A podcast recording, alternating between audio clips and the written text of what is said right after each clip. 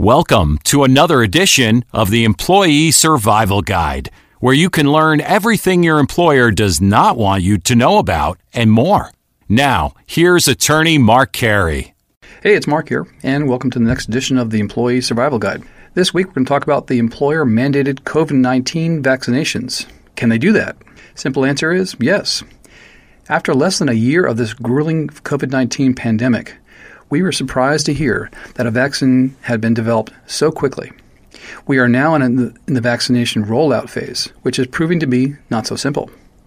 As part of the nationwide vaccination process, the federal government has teamed up with employers to mandate employees vaccinate nationwide. If you have not heard, employers are requiring employees to get the COVID 19 vaccination before returning to work. How can employers do this? Is the COVID 19 vaccination a medical procedure wherein specific medical questions will be asked? What if I do not want to get vaccinated because of other medical health concerns? What if I object on religious grounds? The following discussion will answer these questions and more. As vaccination for the COVID 19 virus is at the forefront of everyone's mind, I decided to research this issue further. I was curious about the history of the mandatory vaccinations by the federal government and what role this plays on your liberty interest from government sponsored intrusion on your physical being. You will have to bear with me here as you will need a little constitutional law background to understand this state sponsored infringement of your liberty interest now being implemented through employers. The 14th Amendment of the United States Constitution mandates that no state shall make or enforce any law that abridges the privileges or immunities of the citizens of the United States, or deprive any person of life, liberty, or property without due process of law. Each state and the federal government has a police power to enact health laws regarding lockdowns, quarantines, and mandatory vaccination. Under the constitutional scrutiny analysis, legislation under the police power must be rationally related, which means it must have a substantial relationship to the legislative objective and must not be unreasonable, arbitrary, or capricious. But the government's police power also must balance against each individual's right to self autonomy such as the right to abortion, contraception, and freedom from involuntary medical procedures. We as individuals have a right to protect our bodies against intrusion by the government. However, this inalienable right must be balanced against our collective rights, such that your right to self autonomy must not also harm your fellow Americans' right to the same autonomy. Hence, we confront the delicate balancing act that we now face regarding the COVID 19 pandemic and mandatory vaccinations through employment. According to a New York Times article on January 14, 2021, the government is not requiring people to take COVID 19 vaccines, but has a long history of permitting such mandates. In 1905, for example, the Supreme Court upheld, in the case of Jacobson versus Commonwealth Massachusetts, the right of authorities to require smallpox vaccinations. Many hospitals require some staff to get vaccinated against the flu or hepatitis B. Children must get certain vaccines to be enrolled in school. By the way, history has demonstrated that mandatory vaccination led to the complete elimination of the smallpox virus only after it infected 300 million people. Using the COVID 19 pandemic as the present backdrop, in 1905 the Supreme Court in Jacobson, which is still good law, eerily held the following. But first, I quote the question presented to the court. The question was Is the statute so construed, therefore, inconsistent with the liberty which the Constitution of the United States secures to every person against deprivation by the state? The court answered the question by holding the state could exercise its police power to require mandatory vaccination against smallpox. And forgive me, I have to now go into the section of the uh, decision, and it's a little bit dated because it's written in 1905 by the Supreme Court, and bear with me. But it, it's self explanatory once we go through it.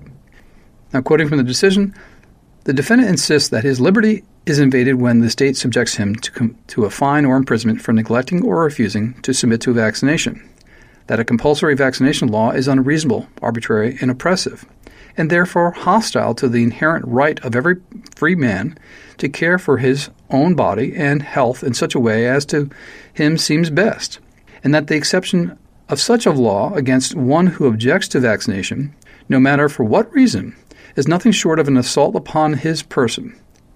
But the liberty secured by the Constitution of the United States to every person within its jurisdiction does not import an absolute right to each person to be at all times, in all circumstances, wholly free from restraint. There are manifold restraints to which every person is necessarily subject for the common good. On any other basis, organized society could not exist with safety to its members. Society based on the rule that each one is a law unto himself would soon be confronted with, this, with disorder and anarchy. Real liberty for all could not exist under the operation of a principle which recognizes the right of each individual person to use his own, whether in respect of his person or his property, regardless of the injury that may be done to others. This court has more than once recognized it is a fundamental principle that persons and property are subjected to all kinds of restraints and burdens in order to secure the general comfort, health, and prosperity of the state. Again, it was written in 1905, so it's uh, a little bit dated in terms of its use of language. On December 16, 2020, the U.S. Equal Employment Opportunity Commission issued updated guidance supporting mandatory vaccination by employers subject to some exceptions regarding disability, genetic privacy, and religious exemption. Now, quoting from the guidance in pertinent part, the guidance states if there is a direct f- threat that cannot be reduced to an acceptable level, the employer can re- exclude the employee from physically entering the workplace, but this does not mean the employer may automatically terminate the worker. Employers will need to determine if any other rights apply under the EEO laws or other federal, state, and local authorities. For example, if an employer excludes the employee based upon an inability to accommodate a request to be exempt from a vaccination requirement, the employee may be entitled to accommodations such as performing the current position remotely. This is the same step that employers take when physically excluding employees from the worksite due to current COVID 19 diagnosis or symptoms. Some workers may be entitled to telework, or if not, may be eligible to take leave under the Family First Coronavirus Response Act, under the FMLA, or under the employer's policies. I'd also turn your attention to items K6 and 7 of the EOC guidance regarding important exceptions to mandatory vaccination due to existing disability and religious observance grounds. The guidance also explains that mandatory vaccination programs instituted by employers must not ask questions that impermissibly seek medical information from employees. According to the EOC, the mandatory vaccination is not a medical procedure and thus is permissible. But what becomes of this state police power now entrusted upon private employers? And the role of our liberty interest when employers mandate employees to vaccinate? Is our liberty interest invaded? Is the state police power operating through the hands of the employer? Can you sue your employer on constitutional grounds? I will endeavor to say that it is a close question of law and prefer that the federal government does not lean so heavily on us through such a vital means of our individual financial situations, aka our jobs. Please note there exists no federal legislation here mandating vaccination, but only an agency guidance, which only garners judicial deferential treatment as the EOC is one of several federal agencies charged with regulating workplace rights. The EOC state action touches too closely from my own comfort level. But like smallpox, COVID 19 has wreaked havoc and killed thousands. And we can all unanimously agree that the government, as in a time of war, must intervene to protect us against this deadly virus, even if it means jeopardizing our individual liberty interests. COVID 19 will not go away and I'm sure the EOC and the future legislative bodies are cognizant of our individual liberty interests and desire not to trample them so haphazardly, which would not pass constitutional muster. In the end, like smallpox, COVID 19 must be eradicated so you and I can return to the normal we all took for granted before this historic episode began. Obviously, we are at the threshold of this legal analysis regarding employer mandated vaccination, not the end. The EOC guidance is just that guidance not law, not codified regulation of a federal agency. We need more time and further factual development to determine if state police power is currently operational, and then is such power infringing upon our liberty interests and having a significant resulting injury to many.